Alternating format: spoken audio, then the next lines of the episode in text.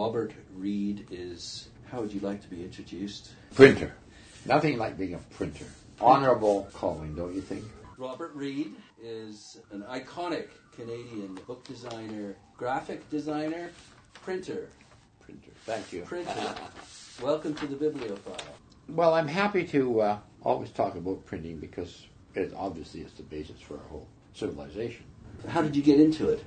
I was 10 years old, walking through the toy department of the Hudson's Bay Company in Vancouver. I saw a box sitting on a shelf with a printing press on this, printed on the side of it, a little toy press. My parents got an uncle to give it to me for Christmas. I started printing, and I've been printing ever since. It just grabbed me. Printing, I don't know why, but who knows? How can you explain this? Uh, magic. Yeah, I had rubber type and, uh, and and so on from a firm in Chicago. The first printing I did was share certificates in the RR Printing Company to get my friends and my father's to buy shares so I could buy more type for the printing press. What did your father do? he was a wholesale tobacco and uh, candy company. He had Medicine Hat where I was born, but uh, he wasn't well, so he sold it out to his cousin and retired to Vancouver. I used to print miniature newspapers on this press about the family with the headline because I was interested in the typography of newspapers at the time. The war was on, you see. World War Two, Early 40s then. The paper, the Sun and Province would come out with big headlines, you know. And so I would print up my own papers with big headlines and stuff. So I do that while I was going to school. Then my father died and left my some money to my sister, oldest eldest sister, who bought me a printing press, a real printing press. Hand press. Yeah, and and some type and stuff. We came into Van- we were living in Abbotsford at the time. We came into Vancouver and bought some type, and so I printed on that a little bit. Then my mother moved into Vancouver, and I started going to Kitsilano High School, and I had a, the printing shop in my basement. I used to print business cards for the kids who delivered the News Herald in the morning. Eventually, I bought a real printing press, a, a real platen press. Hand press I had was platen, but you couldn't get the impression to press to type into the paper. So, so I uh, bought this platen eight by twelve Westman and Baker. It's a Canadian-made press, I understand. Uh, so I printed my first book on that in my basement, The Fraser Mines Vindicated. Two pages at a time, hand set it all because it was cheaper than paying to have it machine set. Of course, it took me several years to hand set 100 pages of a book. Oh my had no idea how much work it was going to Who wrote that? That was a book by Alfred Waddington. It was about the gold rush on the Fraser River in 1858. There were some people going up there and did, weren't finding gold, so he said he wrote this book called Fraser Mines Vindicated to Okay. demonstrate that there was gold there and that they should keep on looking. He became a per- important person politically in Victoria later. He was an Englishman, of course. And what attracted you to that text? Well, that was the first book printed in British Columbia. I was told about it by Kaye Lamb, who was the librarian at UBC. While I was going to UBC in my second year, I was walking up the steps in the library to the reading room, and they had two two cases under the steps on either side. I looked down, going up the stairs, and I saw this gorgeous book sitting in this display case. Uh, Two pages opened out, and with a beautiful page of type with a gorgeous red initial. It was just made your mouth water. It was a beautiful. So I said to myself, I am going to print a book. Well, it wasn't an idle boast because I actually had a printing shop in my basement. I went to Stanley Read, who was my English professor, said, I want to print a book. He's a wonderful man. And he sent me to Kaye Lamb, the librarian, who was an historian and uh, later became Dominion archivist and librarian in Ottawa. But uh, in the meantime, he said, why don't you reprint the first book printed in British? There's there's a very, very few copies known. And it's out of print and, and no copyright. Right. So there were no methods of copying things in those days. There was no Xerox or anything. So I had to go out with a typewriter and I sat all summer, and typed out the whole book on a typewriter. Right. I didn't know any better. What was I to do? And then I hand set it from that, you see. In the meantime, Anne Smith, the reference librarian at UBC, had found out that I was going to print a book. So one day she came by the Howay-Reid collection where I was t- busy typing out this thing and said, Come over here. I want to show you something. and she had taken all the books out of the library that pertaining to printing and books and piled them up on a table in the periodicals room across the hall from Dr. Lamb's office. What a sweetheart. It wasn't she. You see, this whole story of my life is other people and how they've been so wonderful, you know, mm. single individuals who've taken an interest. So I spent the summer typing up and, and reading these books. And, well, it enlarged my vision. I had no idea about printing. I knew nothing about printing. Other than you had this desire to do it. Yeah, and uh, so this opened my eyes to international printing, British and American books and things. So that brought me up a step, typographically and aesthetically, you see. Do you remember what the most important lesson you learned from reading those books was? There was no lesson except that I found that there were other people in the world who were interested in fine printing, in typography and typefaces and paper and bindings and so on. Because people here in Vancouver say, "What are you, what are you, what are you wasting your time doing that for?" Through these books, I found there were other people of like minds, and I felt a camaraderie that it was all right to be interested in fine printing. okay. So you got a sense of that this is worthwhile. Yes, because Vancouver was a desert printing wise. Canada was a desert printing wise because the printers were all just printers, you know. Earlier, I found out from a book I did on Lawrence Lande's collection of Canadiana that there were early printers in Canada who were wonderful, who were trying to carry printing in Canada at a world level of excellence. In Montreal, there was a, one firm. Is it Lovell? Yeah, where I've reproduced some of their pages, but it all died out somehow or other, and printing sort of became just a trade. Yeah. The owners weren't the least bit interested in printing. Yeah. Let's put it that way. Whereas if you look at the presses in England and America that I saw on those table of uh, that Ann Smith had brought out, that the owners loved printing, loved type, and were interested in what was going on in their printing shop. Would this have been post William Morris? Yes. You obviously were motivated or impressed with what they were doing, and you wanted to bring it to Canada. Was it No, I big wanted an to bring it to? Canada. I just wanted what I was doing to be on that level. Okay. You know? So we have the Fraser Mines. Now, what was the run on that? Well, I printed 110 copies. I figured I would give away 10. Well, I sold uh, maybe 90 or something. Right. But 80% of them were sold to Americans. I sent it to the Western Book Show. I sent it down there to Los Angeles, and they were selected to be in the show. That way, it got known, Yeah. and somehow people, Americans, kept buying it from me. So there's very few copies on the market actually, because most of them are in the states. I printed this thing and in Hansa while I was going to university. My marks weren't very good. We drove down to San Francisco anyway, for the fun of it, and they were wonderful to me.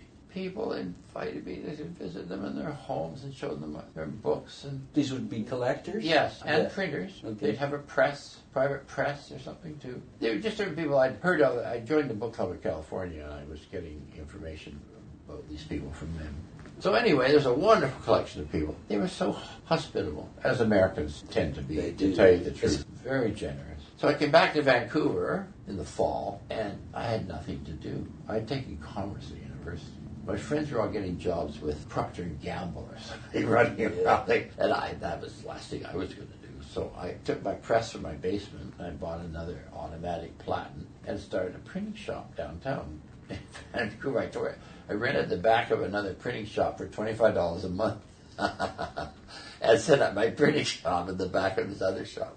I started architects and the art gallery and the community arts council. People with some taste Yeah. came and got me to print things. Just print or design and print. Well, design and print, yeah. I Yeah. mean, to print them, I had to design them, you see, but I never charged for design or anything. Yeah. That was just a, something I did and doing a piece of printing, job printing. Part of the package. Yeah, yeah. One of the things that I did do when I set up, I had no printing to do, no customer or anything. So I offered to print a literary magazine for some university kids who wanted to start a literary magazine. I said, I'll print the first couple of issues for nothing for you to get you going, because I have nothing to do anyway. Canadian literature. No, that was George Woodcock. Yes, it was. No, this was called PM Magazine. We got out two issues. That would be collectible. Net had uh, some for copies for sale for twenty eight hundred dollars or something for the set for three. I only printed two. That's very collectible. Yeah, that's something that people should that you should tell people about because we printed quite a few copies. You know, That's the kind of thing that you could find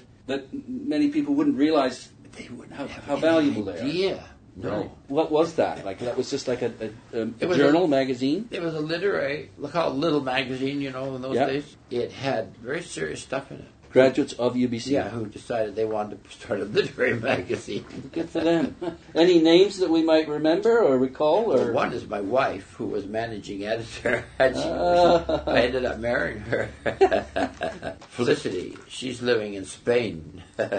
no, what happened is that I started printing it after I came back from San Francisco. I started my printing job in the fall. I got one issue out, and then the next issue I was printing it over over Christmas, and people started coming in like Lionel Thomas and his wife, and Bert Binning and Jack Shadbolt wanting me to print their Christmas cards for them. They do a lino cut or something. You see. So I started getting some paid jobs to do. So I stopped printing the magazine, you see, for a while. paying comes first. Yeah, so uh, we got the second issue out. The money they got from the ads and the subscriptions, they were used to rent a house down on Penn Street, and they're having parties in the house and spending the money on parties. So when the third issue was ready to go, they didn't have any money, and I said, I'm not going to print another one for you. You've been spending all the money on your parties and so. So they somehow went and got a commercial edition at a printer printed. It was terrible. That's the third issue. That was it. The end of it. And were you proud of that? That listen, it's a darling little magazine, nicely printed. It had things in it like there was a special print that Bert Binning made, a silk screen that they got, and that's in it, and things. I mean, that that's worth itself. That Bert Binning silk screen, beautiful thing. The Christmas issue that I did had a lot of sample Christmas cards by artists tipped in. It was no joke. It was they're serious magazine. That particular publication, the word must have gotten out. Yeah. That hey, look, this guy's serious Well, and yeah, he's good. and people were subscribing to it, and they were selling ads and stuff, which I printed in the magazine for them. You know, so they never paid me anything for what I did. It didn't matter because I started getting commercial work to do through this. So uh, I started printing a lot of architects, for example. Yeah. I did all their business cards and stuff. So then, when did you get into books then? Well, I had the idea because I printed one book already in my basement, the first one, you see, that I'd have this printing shop and I'd have a press and I could print books too. Well, I was busy doing commercial printing and I never got any books done at all until I moved out to Burnaby to a house. In the meantime, my wife and I had, had married and we had children. And uh, a commercial firm, a large, large printing plant that printed labels, bought me out and asked me to come out and run their letterpress department. A very classy man, Morris Macbeth. His father used to be mayor of Vancouver and so on. He had, he had some class and he wanted to have a letterpress department So what would you have produced with them? well, he gave me carte blanche to buy type from any place in the world that I want. So I bought type from Italy because I was subscribing to a German-Swiss printers magazine. So you could bankroll your dream, and right? Germany. Yeah, I know. I had bought all the typefaces I dream of buying. Yeah. England. Oh, And so, what were your favorite typefaces then? well, one was Caslon by cast from the punches and made by William Caslon in, in 1700. Incredible. That was a type foundry in England that had bought up the Caslon foundry. And uh, Bauer Bodoni from uh, Bauer in Germany, a beautiful, beautiful Bodoni face. Oh, and the Italian ones, Augustea, beautiful, beautiful. Taken right off a Roman monument. And so and so I had all these typefaces there. We even hired a salesman to go and sell print letterpress printing. Well, I guess it would be upscale sort of oh, things. Oh yeah, oh, like. Vancouver School Board annual report, for example. And I used one of the Italian typefaces for the, all the headings that I had. Well, now, what years are we talking about now? This is like 53, say, to 56. And then Fred Amess asked me to give, teach it one day a week at the art school. in Vancouver. Yeah, printing or something. He didn't have a printing shop or anything, but he uh, asked me to teach.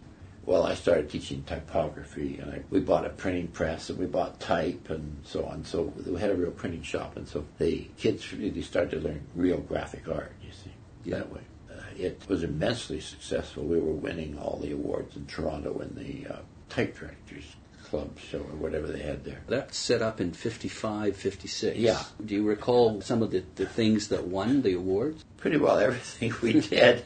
Wow. Carl wrote a glowing piece in one of their uh, reports. uh, Dair. Reproducing this stuff about the Vancouver Art School was setting the standards for the world and so on on you know graphic design. Wow. Something that we did that would be again very collectible to get the students some real printing to do, real work instead of just fantasy. Real world. I went to the out to UBC and asked the editor of the Raven if we could my students could design the issue for them and get it produced, you see. So he was happy to experiment. So for about five years we produced the Raven, you see. I printed the first issue in my basement. Then uh, the next issues I got Charlie Morriss and Victoria, this wonderful printer friend, to print the rest.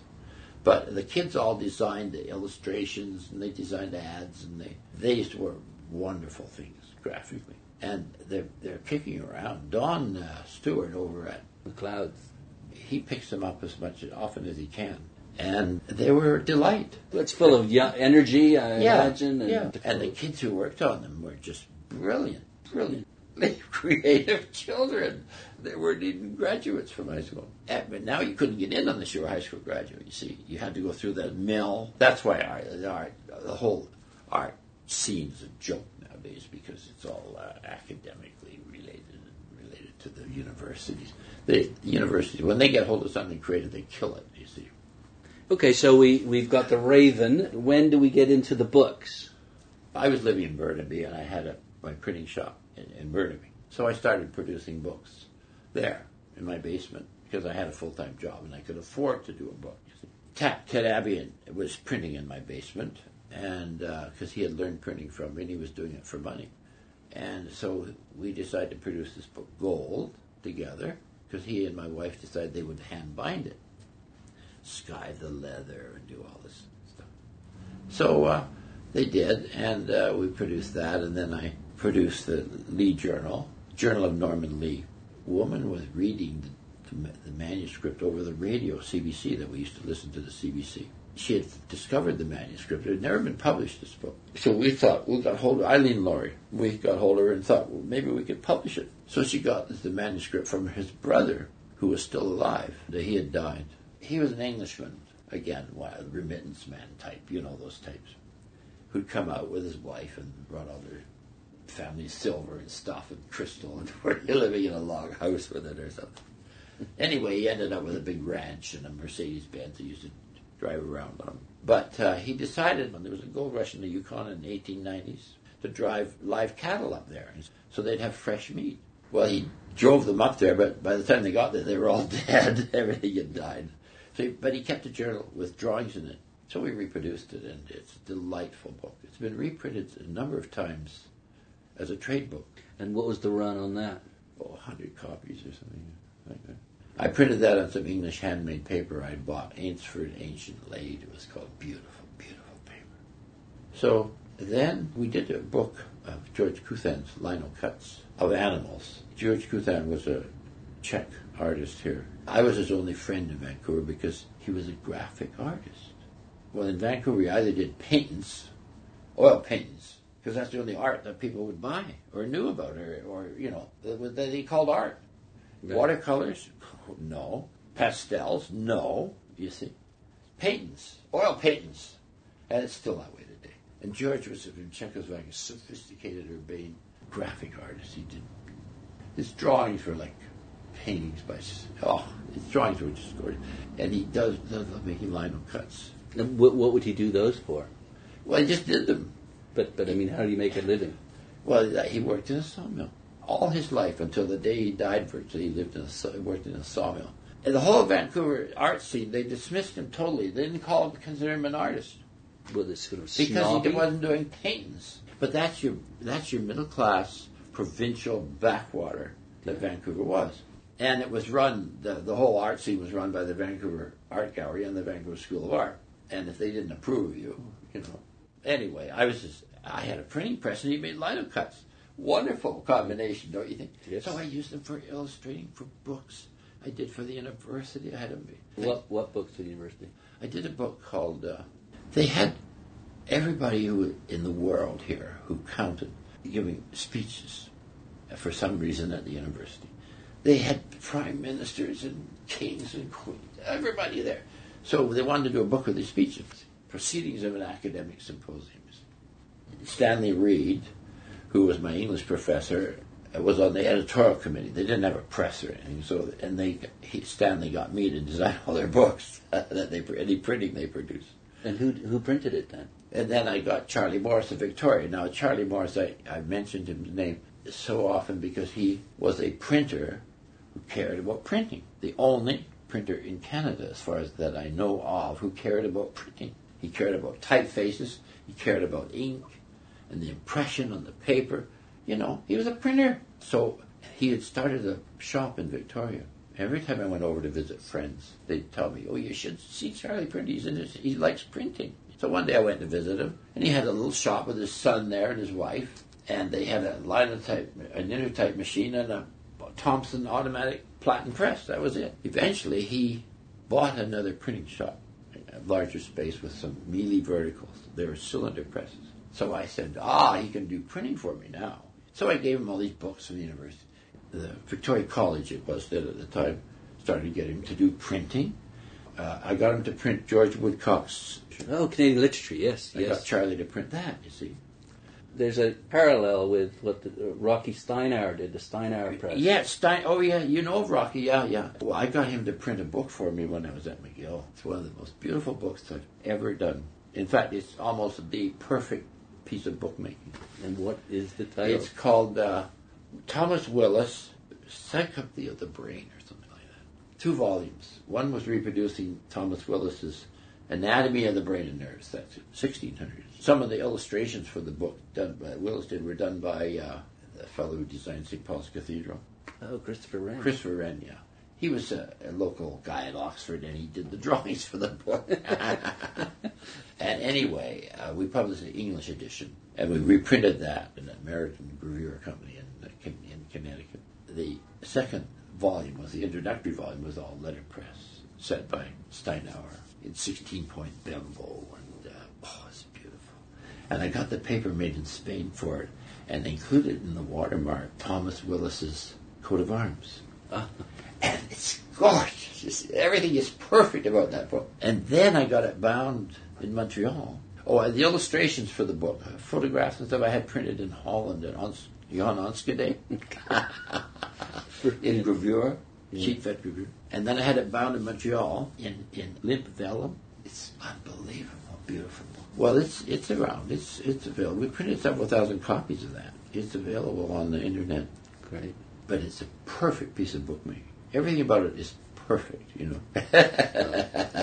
so that's Rocky for you. But in the meantime, Charlie was printing all these books. Tak designed books for Bill McConnell at the Klanak Press. Those are all very collectible. Tak designed them and had Charlie print them. Tak printed the first one in my basement. What was the first one? Do you remember? Maria Fia Mango, a poem by Maria Fia Mango. Anyway, Charlie Morriss became the only real letterpress printer the only printer in Canada that you could go to with a manuscript and Charlie would produce a book. He hired one of my ex-students who designed hundreds of books. Who was the student? Do you recall? Bev Leach, 30 years there, designing all of Charlie's. And Charlie was doing all these books and quarterly journals all through Canada because of the Canadian literature. He was doing quarterly journals. Within Morriss's output, any books stick in your mind? Well, there was that academic symposium with the lino cuts. The initials, their initials, all in colors. You see, well, you got to see. And when I was in Montreal, I got him to print a book for Lawrence Lande on being a book collector, personal things. He did it beautifully. See, I can't give you all this right now. I've got six volumes of memoir on all this stuff, but they're all in storage. But you can find them at McGill. They have a complete set. And Toronto, Are they for sale anywhere? no, no. I just printed a very limited copy that's paid for them by selling the library sets. You see, Alberta, Edmonton has a set in Calgary, and SFU and McGill. All of this stuff is there in, in my Okay. memoirs with all the names and the information and stuff. Now, again, these would have been the books that you were involved with. Yeah. So what we're trying to do is cram seven books into about an hour here. So we were dealing with Morriss. Where do we go from there? Well, Morriss carried on after I left. I left in 62 on this Canada Council Fellowship. You were working, running the letterpress department of this printing company. Well, no, I, I actually had to quit there because the owner didn't like me taking a day off to go and teach at the art school. But he wouldn't give me a raise to cover the, the money The I was making, you see. That's why I was doing it, to get the extra money. So I had to quit. So I went full time at the art school. And we had the printing shop and we had the kids printing books and stuff. Great. Bev Leach printed a book that's still to this day a treasure. Reprinting Oliver Simon's typographical rules about book printing. So I was six years at the art school. You went to McGill in 63. Three. Tell me then, through that period, the Lande book was a landmark. Yeah. Anything else stick Well, out in that well, the? Notman books. They have the collection of Notman archives at, at McCord. And Russell Harper was director, and he said, let's do a book for the centennial, 1967. So we got busy and produced this book. They were all glass plates, 250,000 glass plates at McCord. And they're big glass plates. And of course, they're coated with egg white and stuff, and they could capture the most incredible detail. You could believe all the tonal variations from 100% down, you know? Well, there was no photographic paper you could use to make prints from those negatives. Hmm. They were all negatives because they were all papers so contrasty, it couldn't hold all the fine details and things. So we had to make our printing plates from the negatives rather than positive prints, you see. So I found a German boy who'd come to Canada to make his fortune as a photo engraver and stuff. And he said, I can do that, you know. In the meantime, I had sent a set of glass plates to Johan Enschedé in Holland to do samples because all the Karsh books up until then were printed by because in, sheet-fed gravure, you see, which is good for photographs. So I sent them over and got back for samples. And uh, when I showed them to this German boy, I said, why can't we try doing them in double dot? Uh, that means you make two exposures, one for, for middle tones and one for highlights, uh, for the contrast. So you put the two together and you got a beautiful. I'd heard about this being done in the States, you see. Nobody in Canada had done it yet. But why don't we try it? So he tried it. Didn't work. He couldn't do it. So we drove down one day to the American printer in New York that I knew of who was doing it. And they told him how to do it. Again, American generosity, you know. Yeah. We came back and he produced these absolutely subtle, brilliant double dot photographs. And then I bought some American matte paper to print it on, not coated. And the salesman for the printing company I was going to get it to, to do it said, why don't we, instead of printing two blacks together, why don't we use a sepia and black? See?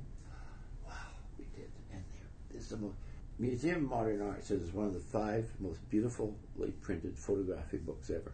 And it is beautiful. All the little, every little detail. You can't believe that this boy, the German boy, got off the negatives. What was his name? You call? Klaus Unterberger. Yeah, he was the go-to. It made him made him do that book. Another book for the federal government, the Salmon Portfolio, that is famous that he did for me too. He photographed all the Lande illustrations because they had to do them from Lande's books. It was a wonderful working relationship.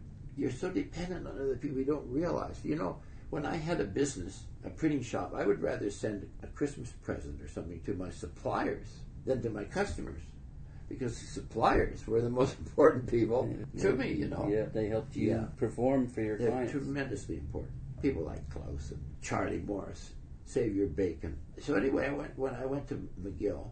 Well, I had a lot of books produced in England, so they're very collectible because they're beautifully printed on beautiful paper. And which ones would those be? This one I particularly remember was uh, Shelley's poems uh, after his death or something, his sister or something worked on or something, I don't know. But I had them, s- and we printed on Basingwerk parchment. It's a British paper that I got Charlie to use to print George Woodcock's Canadian Canadian literature on. He brought tons of it over and printed, and the, his pressman loved it. It was, print, it was made from esparto grass from North Africa, and it's beautifully smooth, except the ink like it was waiting for that ink, you know. And so the, the pressmen loved it because they had very little make ready to print on it. It was just put it on the press and print it. Mhm. Canadian literature is very collectible. Those Yeah. first issues for that reason. And very distinctive typeface on the the name. Right, the, right. uh, Yeah, that's a German face. but you were involved in that, the design of, of that. Oh yeah, I did it Yeah. all. And I, but then I used to get George Kuthan to do little tail pieces, or use old little lino cuts that George was doing anyway. We'd use them for tail pieces, and then I got my students at the art school who were doing little wood engravings and stuff. To, we'd print them in the empty spaces, and so those issues are really uh, They're lovely. Yeah. beautiful I've for got that. some. Yeah. That I got done. Uh, uh, uh, Shelley, poem. yes, yeah. I said it in English monotype Garamond, which has thousands of extra characters, swash letters things. And I told the printer to use all of the swash letters they could find that fitted into the text where they were. So the whole book is full of all these swash letters. Okay. No one appreciates it but me. I'm the only person who appreciates But does it affect the legibility, the Oh, readability? No, no, no, okay. It's just Garamond italic.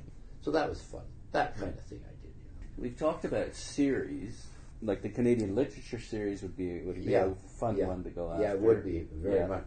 The books that you had published uh, or printed in England while you were with the McGill University Yeah. Press, so that would have been what sixty three to 70. Uh, anything else? yes, the BC Library Quarterly, I printed while I was in Vancouver until 62 when I left, is, I think, totally collectible because I printed it personally in my basement. And any ads they had, I designed them and made something out of them. And I printed covers by with lino cuts by George Kuthan and, and my students. So each cover is a treasure uh, of a graphic art, you know How many of those were uh, produced? quarterly from say 50, Fifty six to sixty two. somewhere around there, about five or six years.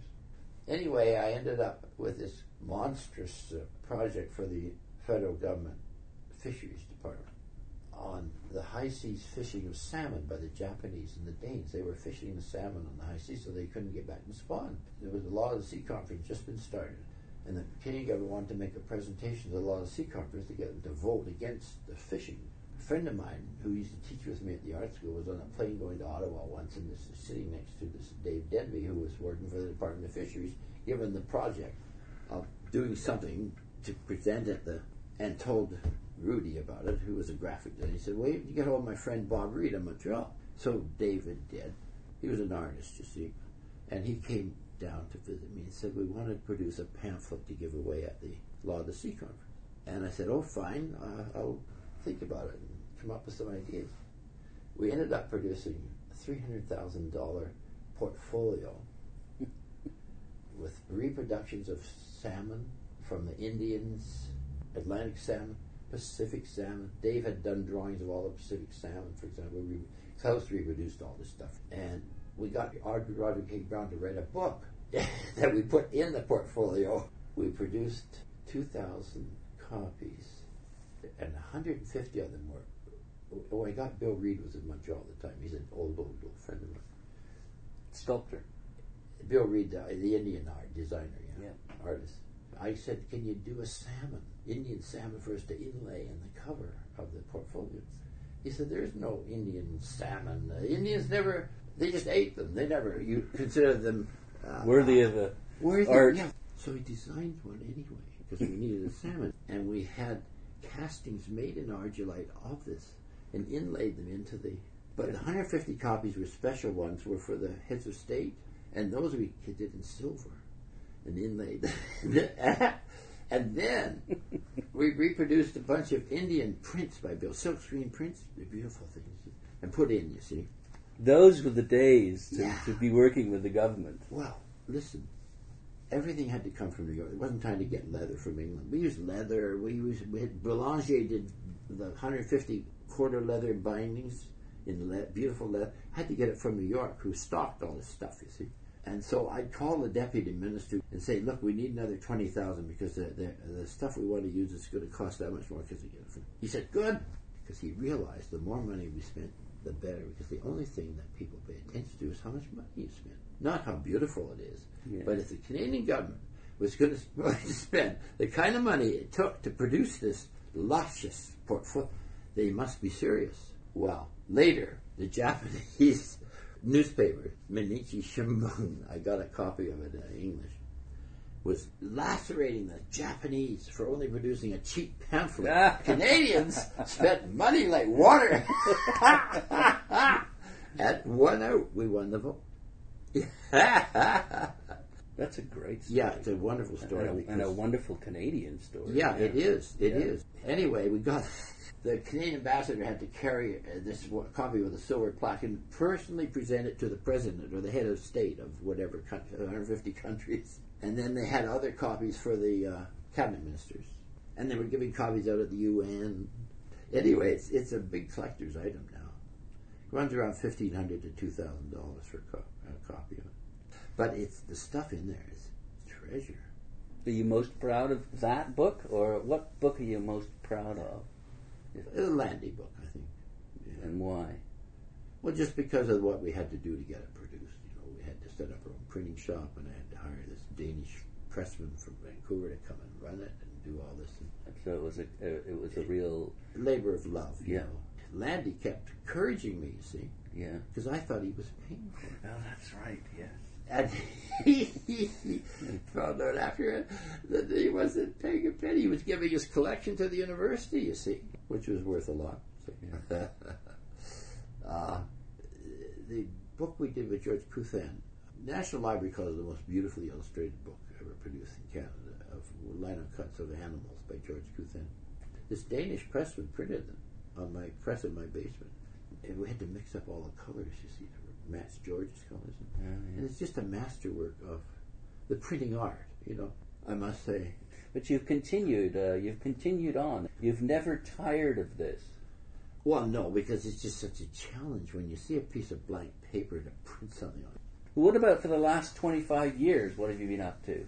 After the salmon portfolio, moved to New York, a new girlfriend, rented a coach house, which was a, a, a dream place. So you kept your finger in the printing in the obviously the design world. You've just shown me a beautiful book uh, called Duthie's uh, book. But Yeah. I don't want to jump to that. Yeah. I mean, is there what's Well- in between? Well, in between, I produced commercial uh, trade books in New York. What- Simon and Schuster and Macmillan's and the publishers there.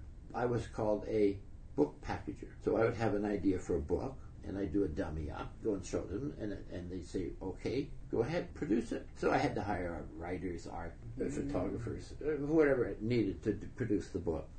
Anything stand out among those? Well, I produced all these books on country inns. It was just new at the time. Lavish coffee And- table. Yes. Then, since then, I lived for 20 years off producing guidebooks made from this original idea for uh, Holt Rinehart and Winston. And you moved then eventually back to Vancouver, and you've been doing some Well, work I with the- retired and I was put out of business in the 90s by the internet because all of these places were getting their own websites and I needed to sell 25,000 print run, first print run, to get enough volume to pay photographers and writers. And the publishers wanted to cut it down to 15. I couldn't do it. So I retired. And now, more recently, you've been doing some work with the Alcuin Society. You- Well, I came back to Vancouver uh, when, when I retired because of the internet and all that stuff.